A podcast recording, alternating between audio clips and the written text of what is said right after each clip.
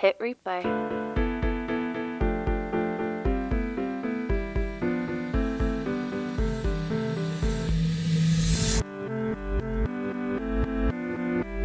Episode 4 Searching.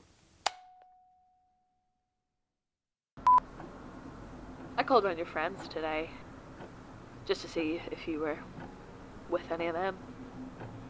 You weren't, obviously. Uh, they um seemed a bit confused as to why I was calling. Said they'd spoken to you recently, so. So it's only me you're not speaking to. Should be relieved. It would be worse, obviously, if no one had heard from you, but um, but I feel worse because that means you haven't um, had a breakdown or life's gotten too much or well um, just means I got too much.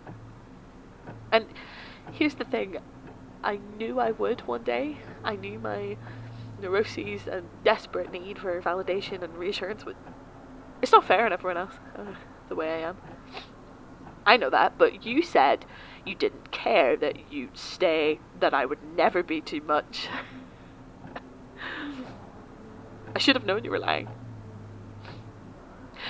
I know that's not fair to you, but but I don't feel like being fair or rational right now. I feel like shit. I feel like being sad and angry. And crying alone is so much worse, and it's not like you're going to hear any of this anyway.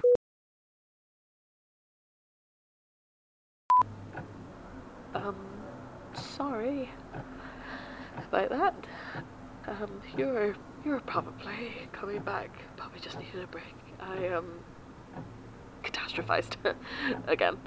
Um, but like I said, you won't hear this, so um, no.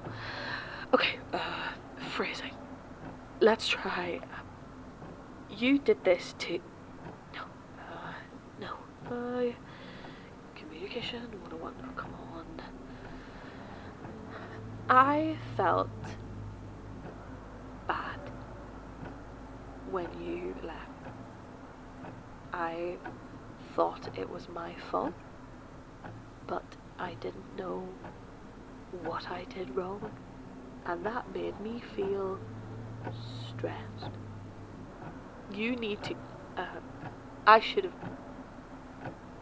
Fuck. I'd like to know why you left. I'd like for us to talk about it. I don't want this to happen again for either of us. So, how can we fix or solve this? We can, right? We. Jesus. This is hard. But it's a start. I talked to your brother today. Um, he's doing well. Looking forward to getting back to York at Christmas to see you. Which means uh, he hasn't seen you recently. Which means you're not at his. I know it's bad. I, I know it's. I just need to know you're safe. That's all. Because no one seems to know where you are, but but no one seems concerned, and I don't want to wake up to the news that that there was some terrible accident on the M5 and you ended up in a ditch and no one looked for you, or that that Christmas will roll around and it'll turn out no one's actually seen you for months and all the leads have all gone cold and your mum will look at me as I, I stutter that I knew something was wrong, but I left it and. there I go. Catastrophizing again. Making this all about me. Isn't it though? If I'm the reason you left, then.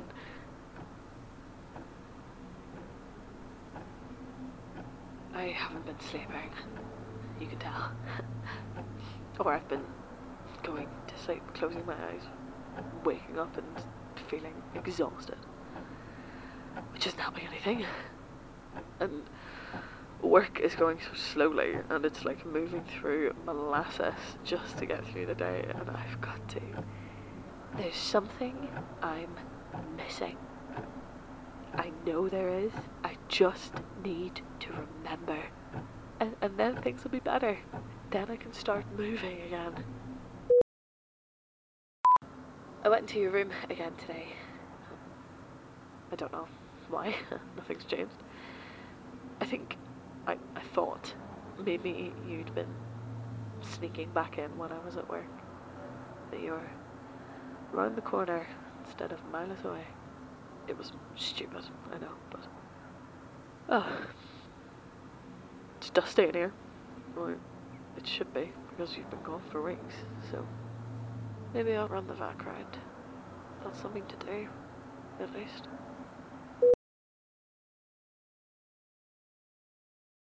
You have one new message. Mess one. Haiden, I'm sorry.